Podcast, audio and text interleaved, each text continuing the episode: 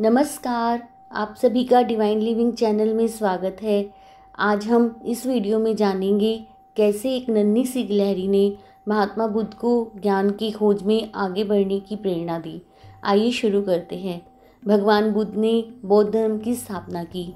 उनका जन्म एक राज परिवार में हुआ था। लेकिन जब उन्होंने एक बीमार व्यक्ति, एक बूढ़ा आदमी और एक लाश, जब इन तीनों को उन्होंने देखा तो उन्हें यह समझ में नहीं आया कि आखिर उनकी ज़िंदगी इन तीनों से अलग कैसे है। उन्होंने उस दिन से पहले तक कभी कोई दुख, दर्द या तकलीफ़ नहीं देखी थी और उस दिन के बाद उनके मन में कई सवाल उठने लगे।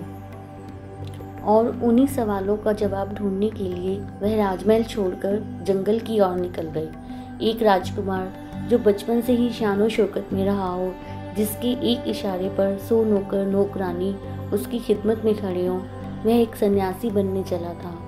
और बुद्ध को उस ज्ञान की प्राप्ति भी हुई और आगे चलकर उन्होंने बौद्ध धर्म की स्थापना की। लेकिन इस दौरान एक समय ऐसा भी आया जब बुद्ध ने हार मान ली थी और वह वापस राजमहल लौटना चाहते थे। भगवान बुद्ध ज्ञान प्राप्ति के लिए घोर तप में लगे थे। उन्होंने शरीर को काफ़ी कष्ट दिया, यात्राएँ की, घने जंगलों में कठिन साधना की, पर आत्मज्ञान की प्राप्ति नहीं हुई। निराश हो बुद्ध सोचने लगे, इतनी साधना करने के बाद भी मैंने अभी तक कुछ भी प्राप्त नहीं किया। अब आगे क्या कर पाऊँगा? उन्होंने राजमहल लौटने का फैसला किया। कुछ ही क्षणों के बाद उन्हें प्यास लगी। वे थोड़ी दूर स्थित एक झील तक पहुँचे। यहाँ उन्होंने एक दृश्य देखा कि एक नन्ही सी गिलहरी के दो बच्चे झील में डूब गई। पहले तो वह गिलहरी जड़वट बैठी रही, फिर कुछ देर बाद उठकर झील के पास गई। अपना सारा शरीर झील के पानी में भिगोया और फिर बाहर आकर पानी झाड़ने लगी। ऐसा वह बार बार करने लगी बुद्ध सोचने लगी कि इस गिलहरी का प्रयास कितना मूर्खतापूर्ण है। क्या कभी यह इस झील को सुखा सकेगी? परंतु गिलहरी का यह क्रम लगातार जारी था। बुद्ध को लगा, मानो गिलहरी कह रही है कि यह झील कभी खाली होगी या नहीं, यह मैं नहीं जानती। किंतु मैं अपना प्रयास नहीं छोड़ूँगी।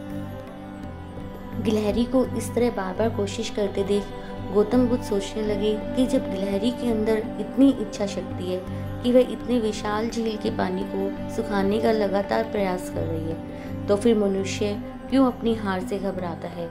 बुद्ध को ये बात समझ में आ गई थी कि उन्हें भी ज्ञान प्राप्त करने की अपनी कोशिश नहीं छोड़नी चाहिए। यह घटना गौतम बुद्ध के लिए प्रेरणा बन गई।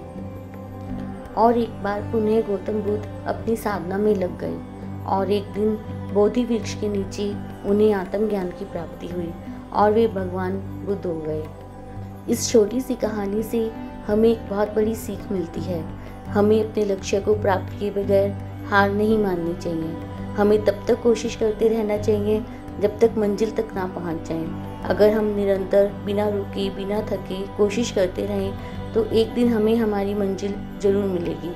बिल्कुल उसी तरह जैसे भगवान बुद्ध को उनका ज्ञान मिला था। आज के लिए इतना ही। ओम नमो बुद्धाय।